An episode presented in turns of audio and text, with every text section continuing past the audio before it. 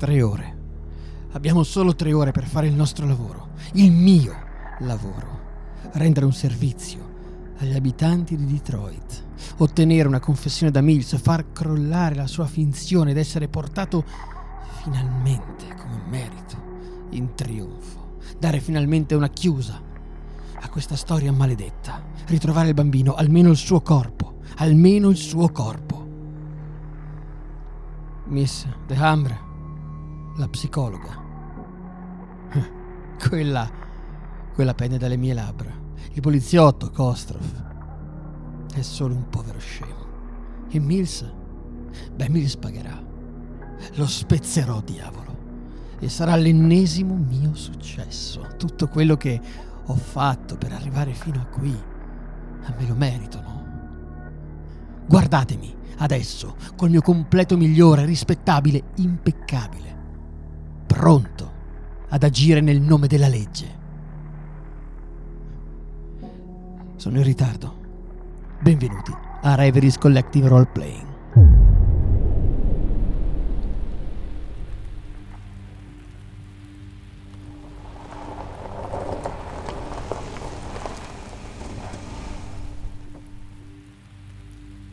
Oakwood Heights è un quartiere residenziale che giace proprio accanto a una zona di fabbriche e industrie.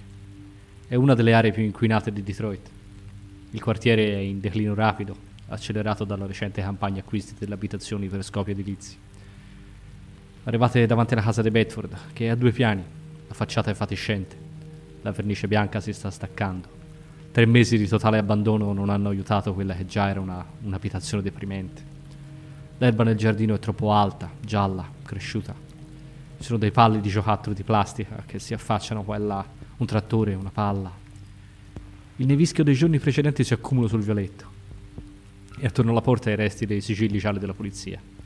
Devono essere stati strappati via da qualche vandalo, qualche intruso. Dietro la casa torreggiano raffinerie, fabbriche, industrie pesanti. E c'è un pesante, monotono suono di macchinari che riempie tutta la zona.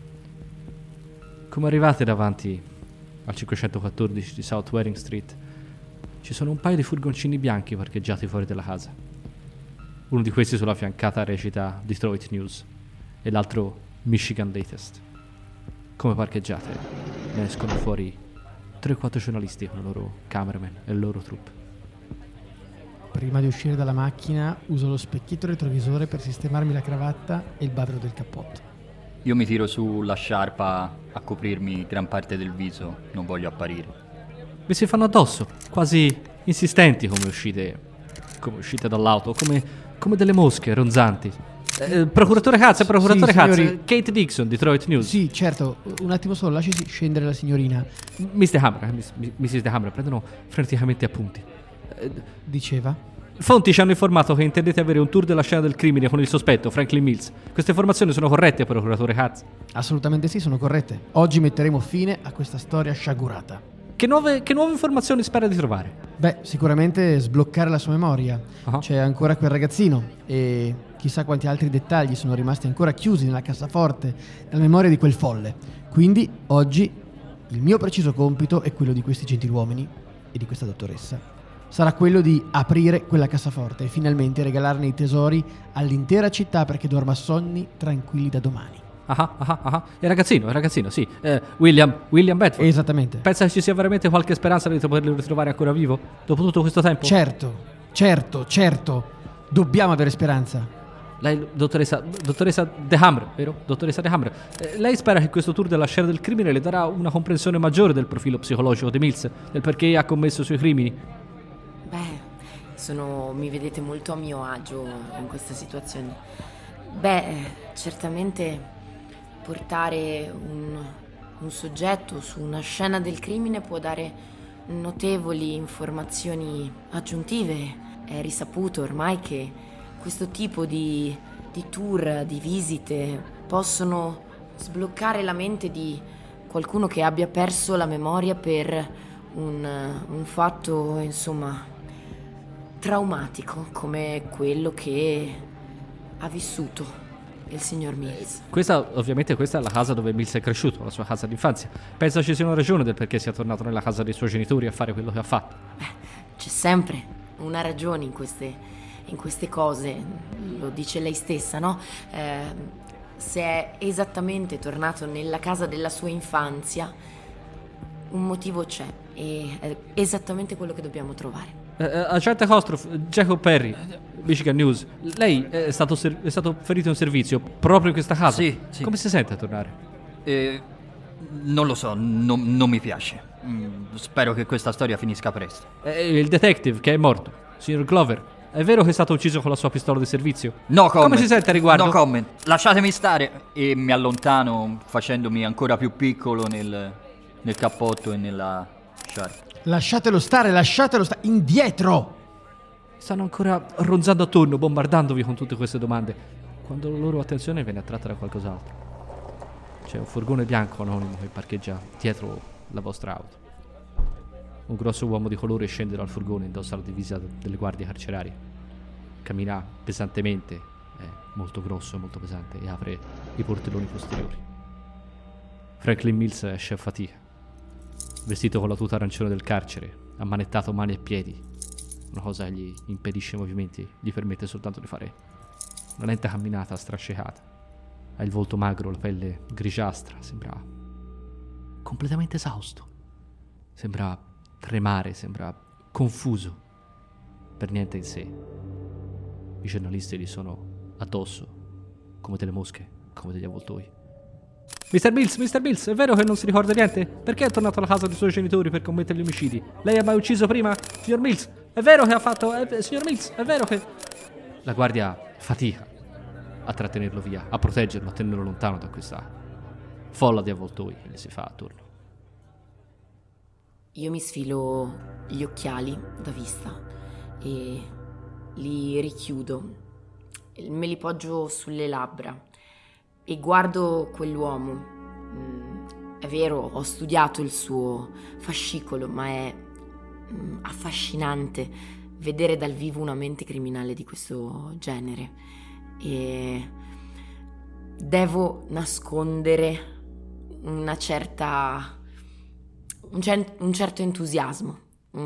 Sono elettrizzata all'idea di poter mettere le mani, metaforicamente, su una mente del genere. Dalla mia custodia invece io prendo i miei occhialini, li inforco sugli occhi, stringo gli occhi come se volessi analizzarlo, e mentre scende e si avvicina piano piano a noi, alla casa, dentro la mia testa c'è solamente un pensiero: tu sei la mia prossima sfida, io devo vincere.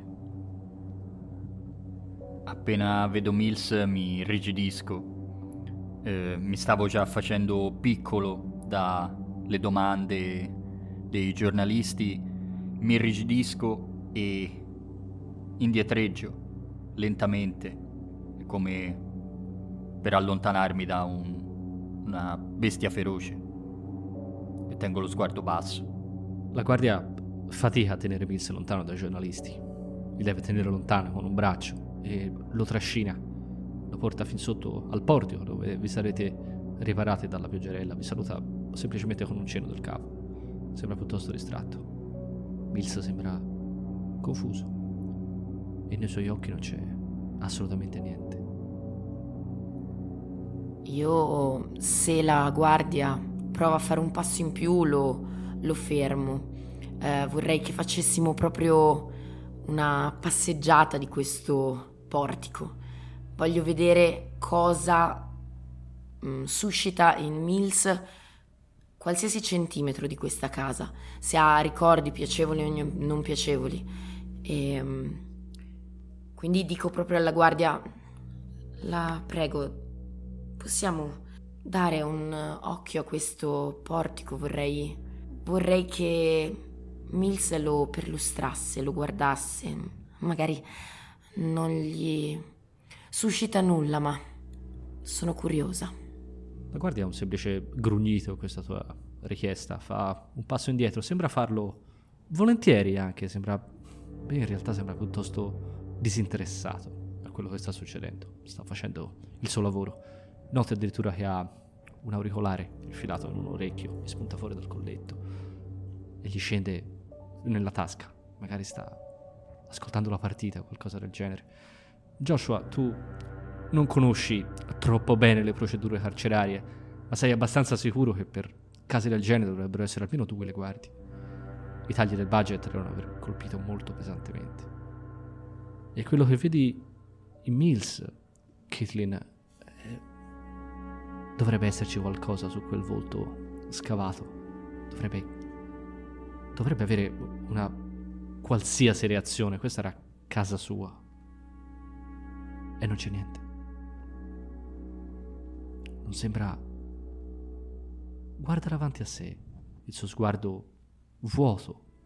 Non si fossilizza su nessun elemento in particolare. Mi avvicino a lui e mi rivolgo proprio a lui. Buongiorno, signor Mills. Tu che cazzo saresti adesso? Sono la dottoressa Caitlin Dehamr. Ecco un'altra che vuole entrare nella mia testa. Le sue manette tentennano quando si punta alla tempia. Un'altra che vuole entrare, drogarmi, farmi il lavaggio del cervello. Mi vuoi costringere a mettere cose che io non ho mai fatto, come tutti. Qui adesso che mi avete portato per farmi fuori? Assolutamente no, signor Mills. Io sono qui per capire. Assolutamente solo per capire. E mi piacerebbe tanto che mi raccontasse di questa casa. Che posto è questo? Questo è tutto una manovra. Siete tutti contro di me. Lo sai che cos'è lui? Quello là, Kostrov, quello là. Ha fatto tutto lui. È stato lui a fare tutto quello che dite che ho fatto io. E adesso mi vogliono incastrare.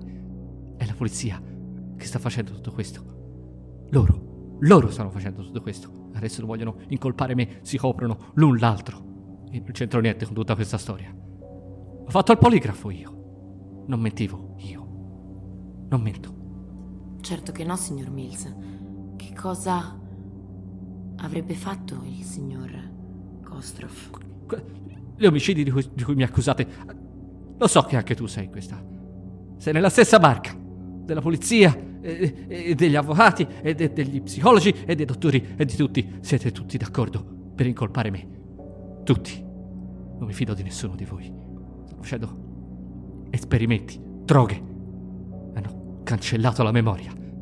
Tutti questi bastardi ce l'hanno con noi, poveri, bianchi, no, come questa centaccia, come quello là. Tutti colpano noi dei loro crimini. Questo è quello che è. Sputa per terra. In verità a me piacerebbe tanto che a lei tornasse la memoria. Chiede ai tuoi colleghi. E non sono i miei colleghi io, signor Mills. Sono diversa. Certo. Mi piacerebbe tanto che lei provasse a ricordare un po' più in là. Non mi interessa degli omicidi in questo momento. Dottoressa, ti faccio un segno e poi delicatamente sposto la manica del cappotto per farti vedere l'orologio e col dito indice ci batto sopra per farti vedere che il tempo sta scadendo. Abbiamo solo 3 ore, dottoressa. Giusto. Muoviamoci. Certamente. Procuratore. Inizio a entrare. Metto una mano alla porta per provare a entrare nella casa. Però poi di scatto mi giro e dico: signor Mills, lei da piccolo giocava a calcio? Il calcio non è roba di qui. A baseball giocavo io. Quello è uno sport. E dove giocava? Che cazzo te ne frega? Scuote, c'è un tintinnio di manette, si scuote, si scossa da te. Sa, quando ero piccola, mio fratello, Adam, giocava anche lui a baseball. Giocava con il padre, nel nostro cortile, nel nostro giardino di casa. E mi domandavo se anche lei giocasse nel giardino di casa. Sa che fosse? Come le dicevo, mi piacerebbe capire dove si è interrotta la sua memoria, perché la vorrei aiutare a ritrovarla. Non lo so, è la roba che mi danno, è la roba che mi danno in galera, è la roba che mi fanno mangiare, che mi fanno bere. È lo Stato sta cercando di incolparmi, la polizia sta cercando di incolparmi. Chissà cosa è successo nella casa. Questa è la casa, vero? Questa è la casa, vero? Certo. Fai finta di nulla, eh? Non la riconosci, eh? Mi ricordo di te. Sei tutti i giornali. Sei stato tu.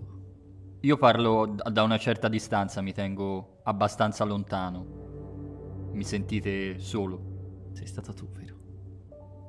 Ti ho visto in televisione.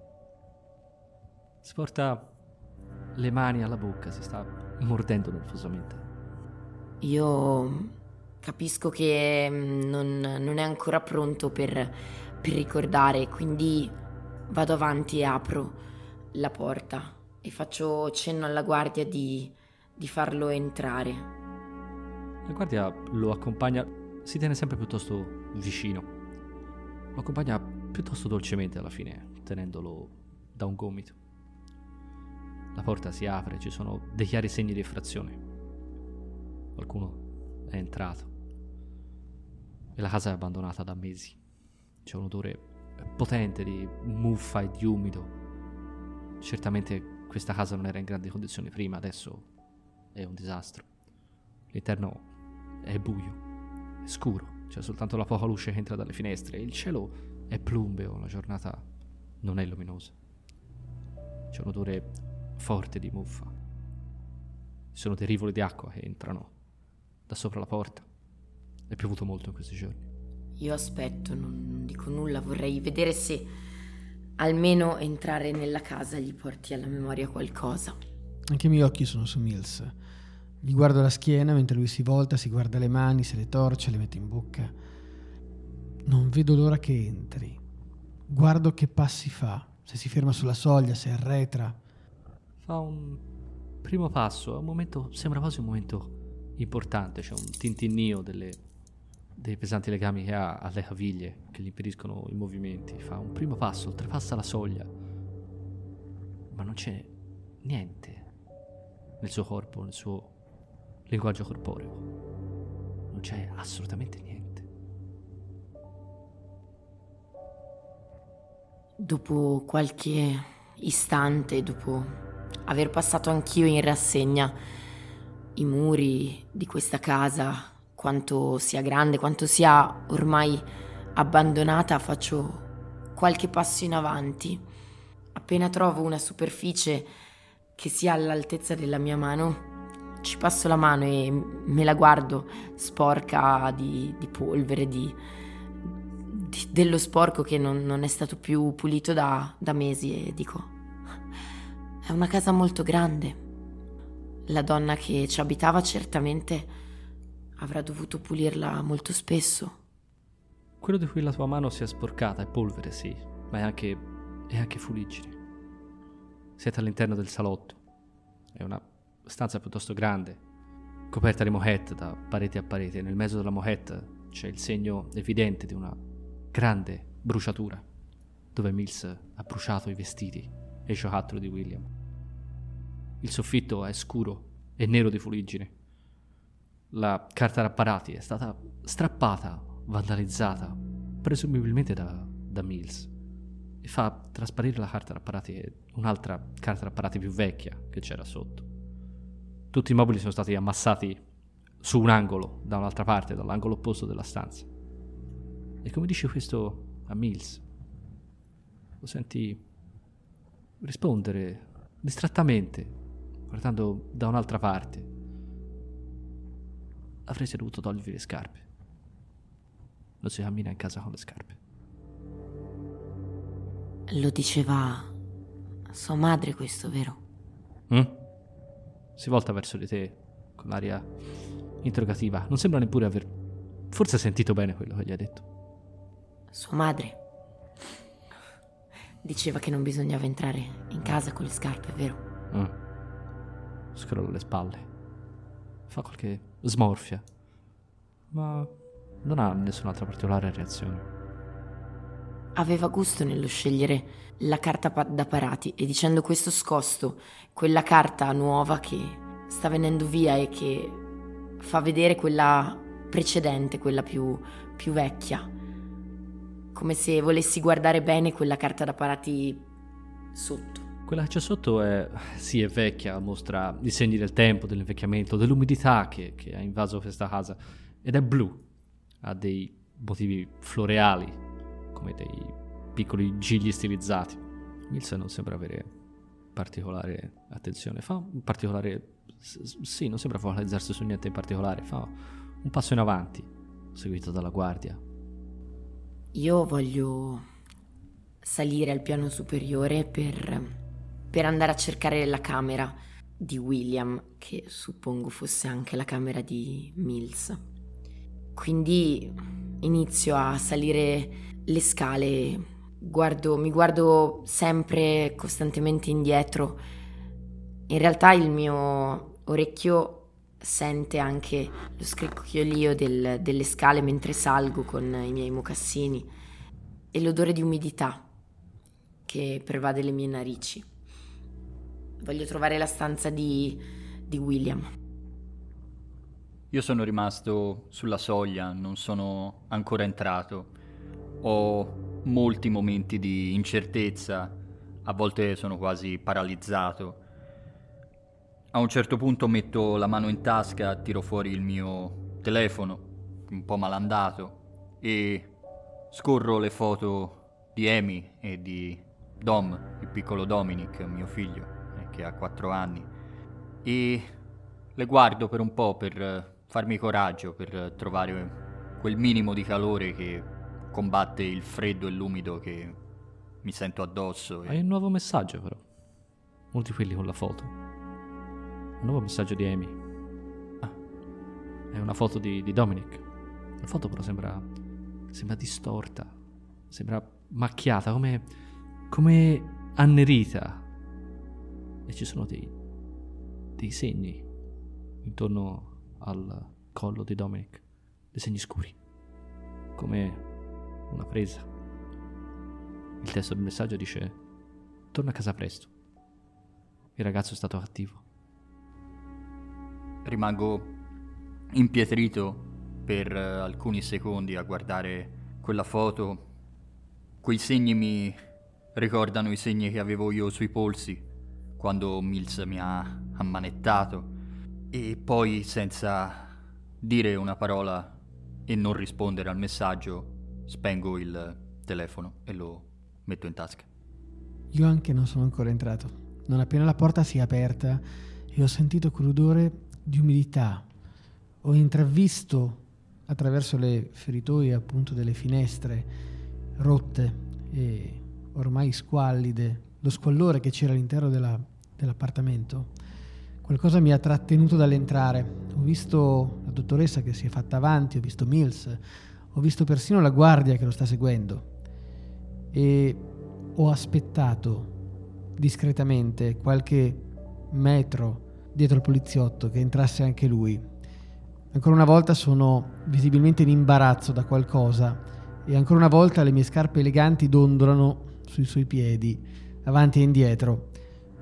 Probabilmente, Kostroff, se ti volti dopo aver spento il cellulare troverai uno sguardo per una volta quasi impacciato. Serro le labbra, ti facendo un sorriso e ti faccio segno con le mani nel cappotto, come quasi un bambino, di entrare prima di me. Dopo di lei, procuratore. Sì, certo, grazie. Mi sistemo un nodo alla cravatta, mi allaccio molto bene il cappotto come se fosse un'armatura che mi protegge da quello che è lo squallore del mondo che ho intorno, e piano piano, a passi lenti e misurati e poi spediti, una volta che sono andato oltre la soglia della prima parte della casa, mi ci infilo. Guardo velocemente quella casa che ho visto più e più volte in fotografia, mi soffermo probabilmente sull'aspetto dei giocattoli che erano in mezzo alla stanza, bruciati, e quello che rimane ormai di tutto quello sfacelo, cioè un pavimento bruciacchiato, il fumo, e passo oltre invece a quelle 2 carte da parati, sia perché sono rovinate, sia perché sono una più terribile dell'altra. Dopodiché cerco di capire attraverso i suoni che sento anche al piano di sopra dove si era dottoressa, mi guardo intorno e mi sento come un bambino disperso in un luogo che non è il proprio e salgo le scale. Per ultimo salgo anch'io le scale, dopo non aver quasi degnato di uno sguardo la sala principale. Non voglio guardare, non voglio ricordare, anche se so che al piano di sopra è peggio, molto peggio. La casa è piuttosto piccola, la planimetria vi è stata illustrata poco fa durante il briefing, non è difficile trovare la vostra strada. Volete andare direttamente alla camera da letto? Catherine, la trovi piuttosto facilmente, è lì, al piano superiore. Ed è sorprendentemente ordinata. L'aria è fredda, sì, però le condizioni di questa stanza non sono tragiche come quelle del salotto. Il letto è perfettamente rifatto e lo scendiletto accanto a questo è perfettamente orizzontale ed è perfettamente allineato al letto. Io entro, anche qui guarderò la reazione di Mills, anche se a questo punto non me ne sto più aspettando e infatti la mia mano sta già scivolando sulla mia borsa di pelle chiara.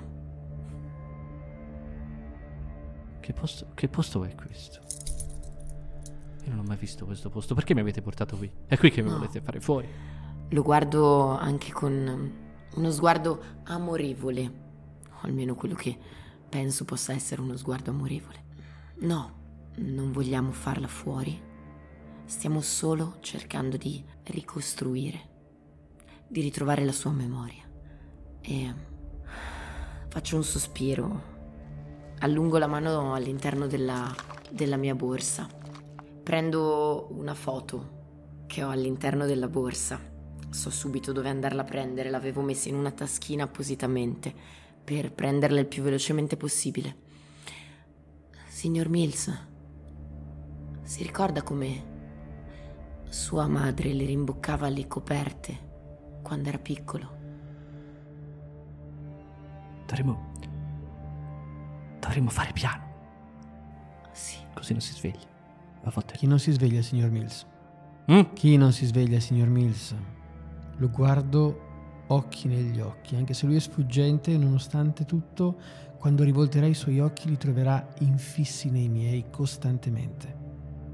Ti sta guardando con aria interrogativa, confusa, scocciata, irritata. Da cosa è irritato, signor Mills? Da te. Mi perdoni, non volevo irritarla. Semplicemente, sa, qua si è consumato un fatto spiacevole di cui lei è il protagonista. Vorremmo sapere che cosa è accaduto qui. Un fatto che non c'entra niente, ma tanto lo sappiamo come vanno queste cose. Tutti voi vestiti, tutti carini, e ve la rifate con noi. Signor Mills, perché non mi sparate un colpo in testa? Signor Mills, sua madre, Marta, chiudeva nello sgabuzzino, nell'armadio, sua sorella, ogni giorno. Ed è morta per questo, sua sorella, signor Mills. Lei, nello stesso modo, ha chiuso il piccolo William, nello stesso armadio. Vede, nessuno ha aperto la porta a sua sorella. Per questo è morta. Signor Mills, lei è stata la persona e la mano che ha chiuso quel ragazzino dentro quell'armadio. Ora, per favore, ci dia una mano a trovare dov'è quell'armadio. Sia lei la persona che sua sorella non ha mai avuto l'occasione di avere. Ci dia una mano, signor Mills. Non posso prometterle che la legge la risparmierà in qualche modo, ma posso prometterle che la sua coscienza le sarà molto grata. Dentro il cappotto la mia mano si sta stringendo a pugno. Quando ha iniziato a parlare il procuratore, io mi sono irrigidita subito perché ha spezzato, almeno per ora irrimediabilmente, un dialogo che si stava costruendo. Quindi la prima reazione che ho avuto è di irrigidimento e ho stretto in mano la foto che avevo, che non avevo ancora mostrato. Nel sentirlo parlare ho sperato che comunque le sue parole, agganciandosi a Marta Mills, potessero far tornare in qualche modo alla memoria qualcosa a Franklin, e quindi mi rimetto a guardarlo, mi avvicino molto piano a Mills. Io faccio qualche passo indietro per lasciarti spazio e sperare che qualunque cosa abbia detto in mano tua possa diventare una chiave migliore di quella che ho provato a usare io, e mi faccio da parte. Resto in disparte anch'io e tengo lo sguardo basso, cerco di non guardare mai Mills, e sicuramente se mi capita di guardarlo cerco di evitare il suo sguardo a tutti i costi, non voglio che mi guardi, non voglio che mi fissi negli occhi. Joshua, facendo questo passo, il tuo sguardo vaga per la stanza e viene attratto da qualcosa che, beh, da qualcosa a cui magari hai una certa affinità. Questo letto così perfettamente rifatto, questo scendiletto così perfettamente allineato, è qualcosa in cui magari ti voglio anche rivedere. C'è qualcosa sul comodino che attira la tua attenzione. C'è un pacchetto di sigarette, pacchetto di Virginia Slim, sembra nuovissimo, sembra quasi impossibile, terribilmente fuori posto. Il pacchetto è quello vecchio, sembra uscito direttamente dagli anni 70. È aperto. Mi avvicino a questo pacchetto di sigarette, non lo tocco, guardo invece quello che c'è intorno. Se c'è un comodino provo piano piano ad aprirne il cassettino per vedere se ce ne sono altri oppure se è l'unico. No, il cassetto è vuoto.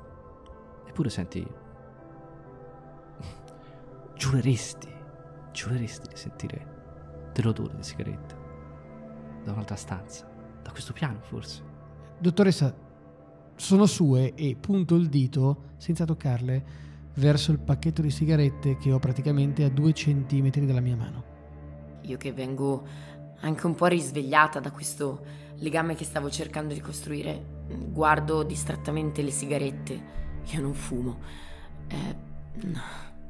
No. Assolutamente no, procuratore. Cerchiamo di non inquinare le prove, scusate. Prendo velocemente le sigarette in mano, le metto in tasca e mi dirigo verso il luogo in cui sento odore di sigaretta. Difficile da dire, ma il bagno forse. Sì, il bagno, la stanza accanto. Faccio dei passi, all'inizio sono cauti, poi sempre un po' più nervosi, poi ancora si fanno cauti. Vado a mettere una mano quasi inconsapevolmente su quello squallore che è lo stipite rovinato del bagno. Ritraggo immediatamente la mano, la pulisco velocemente sul mio cappotto e poi la rimetto in tasca. Dopodiché piano piano ci infilo la testa, vedo la doccia, vedo la vasca, piano faccio un altro passo. Mi guardo intorno. C'è odore. C'è un odore potente che ti invade i polmoni, di muffa, di umido. Ma c'è un altro odore ancora più potente, completamente fuori luogo. È odore di... che cos'è? Odore di benzina. È odore di grasso industriale, di olio di scarico. La vasca è piena fino all'orlo, ed è piena fino all'orlo di un'acqua scura, scurissima, quasi nera, oleosa quasi, sporca, rivoltante.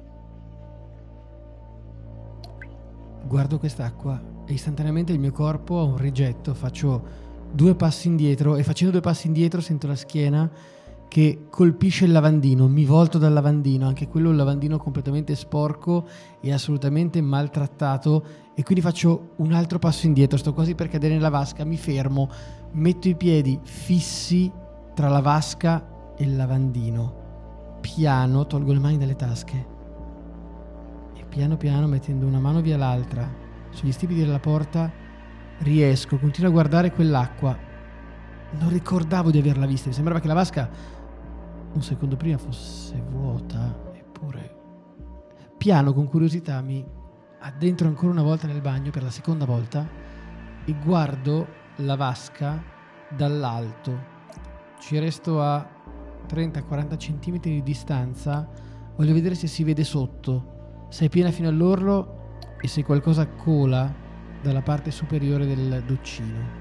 Sì, c'è una goccia d'acqua che cade dal rubinetto della vasca.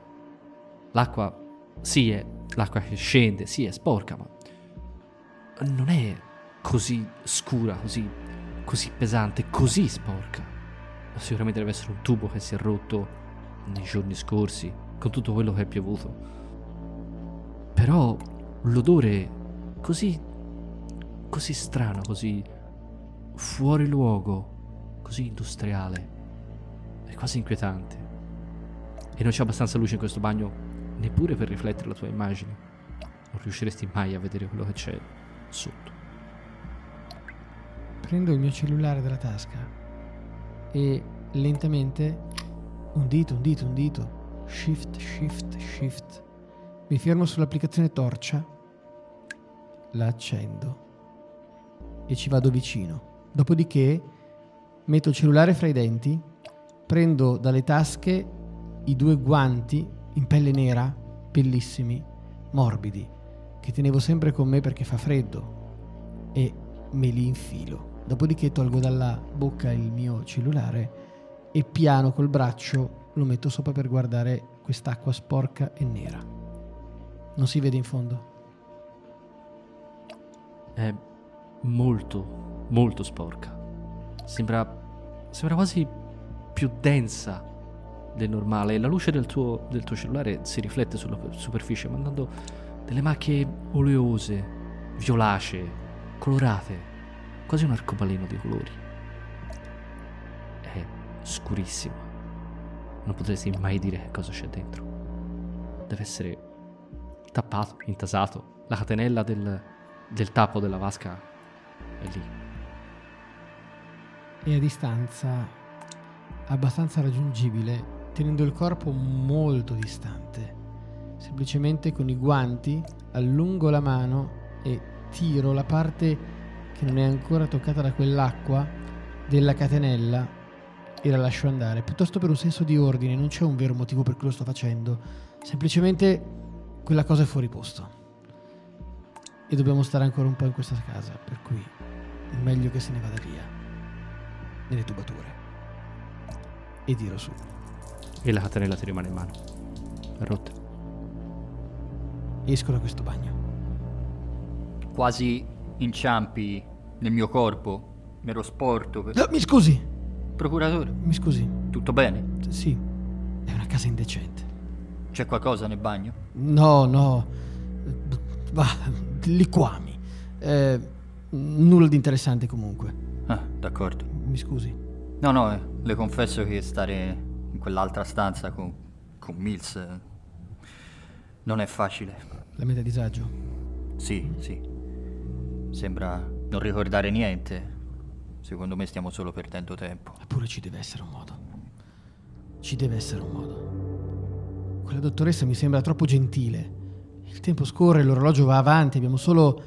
Guardo l'ora. Abbiamo ancora 2 ore e mezza. Io ne approfitto di essere da sola relativamente, ovviamente con Mills, perché c'è sempre la guardia che, per quanto distrattamente, è sempre presente. Mi riavvicino a lui, stringo ancora la foto in mano e mi sporgo verso il letto, come volessi accarezzare le lenzuola. È rifatto molto bene questo letto. Ma mamma ci teneva a essere sempre ordinata. Tutto doveva essere sempre tutto preciso, tutto perfetto. Altrimenti? Sei la dottoressa tua? Psicologa, psichiatra, eh? Psicologa, dottoressa. Tu dovresti aiutare gli altri. Perché ci uccidi allora?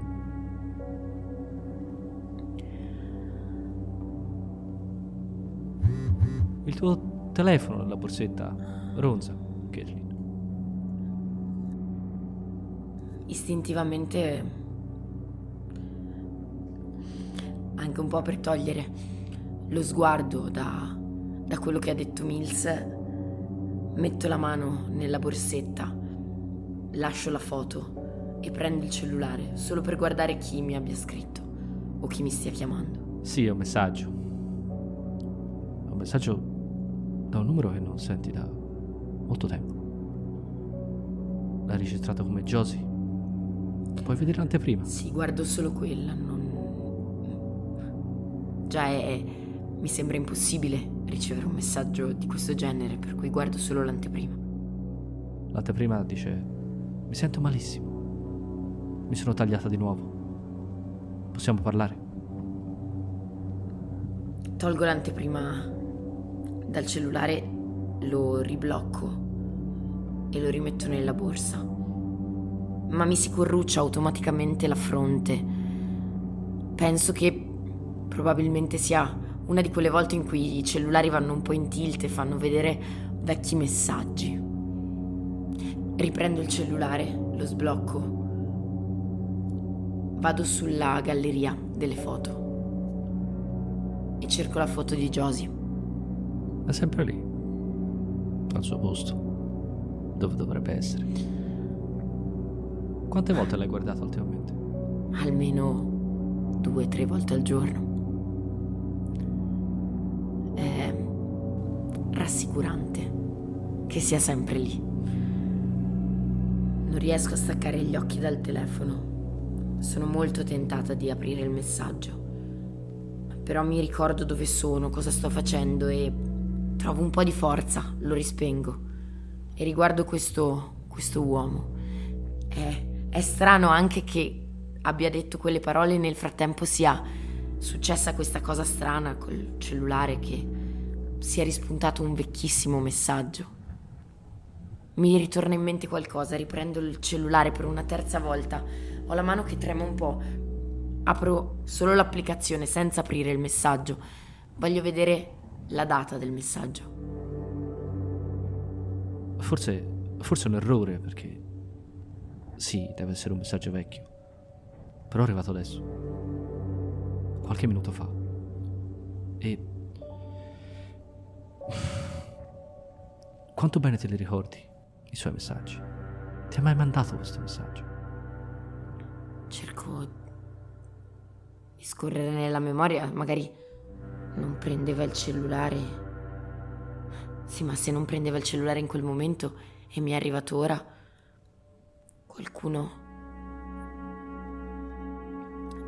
E inizio a pensare che forse non ho cancellato tutte le conversazioni, forse qualcosa è rimasto, magari qualcuno ha preso il suo cellulare e ha fatto... quindi arrivare questo messaggio, e magari qualcuno potrebbe leggere qualcosa. Quindi apro il messaggio perché voglio scorrere la cronologia. È il primo che hai salvato in memoria, è l'unico che hai in memoria. Il numero ce l'hai ancora in rubrica, ma i messaggi sì, li hai tutti cancellati. È arrivato adesso. Cancello il messaggio e metto via. Mills ti sta guardando, sogghignando forse. Sì, forse c'è del compiaciuto divertimento nella sua faccia, in questa sua faccia pallida e stanca. Cosa succedeva? E faccio più fatica ora a parlare. Cosa succedeva se non era tutto in ordine? Ne venivamo puniti. È per questo che li ha puniti tutti, così disordinati. Il salotto è delle condizioni orribili. Quella carta d'apparati è orribile. Alla mamma non sarebbe mai piaciuta. È dozzinale. Orribile. Reinfilo la mano all'interno della borsetta.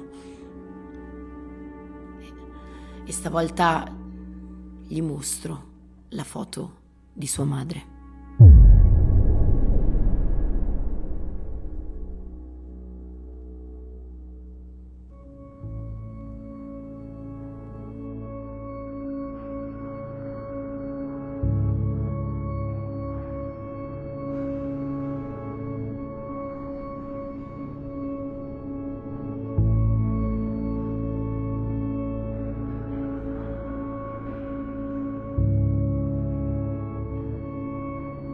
Questo era un episodio di Reveries Collective Roleplaying in collaborazione con Attori di Ruolo, tratto dallo scenario Okodites, scritto da Peter Nallo per Kult: Divinity Lost. Le nostre voci dal buio sono Alessandra nel ruolo di Caitlin The Hammer, Fabio nel ruolo di Joshua Katz, Marco nel ruolo di Aidan Kostroff e io, Tommaso, sono il narratore. Musiche ed effetti sonori utilizzati con il consenso degli autori. Potete trovare Reveries Collective Roleplaying e Attori di Ruolo su Facebook, Instagram e Twitter, oltre che su YouTube e le principali piattaforme di podcast.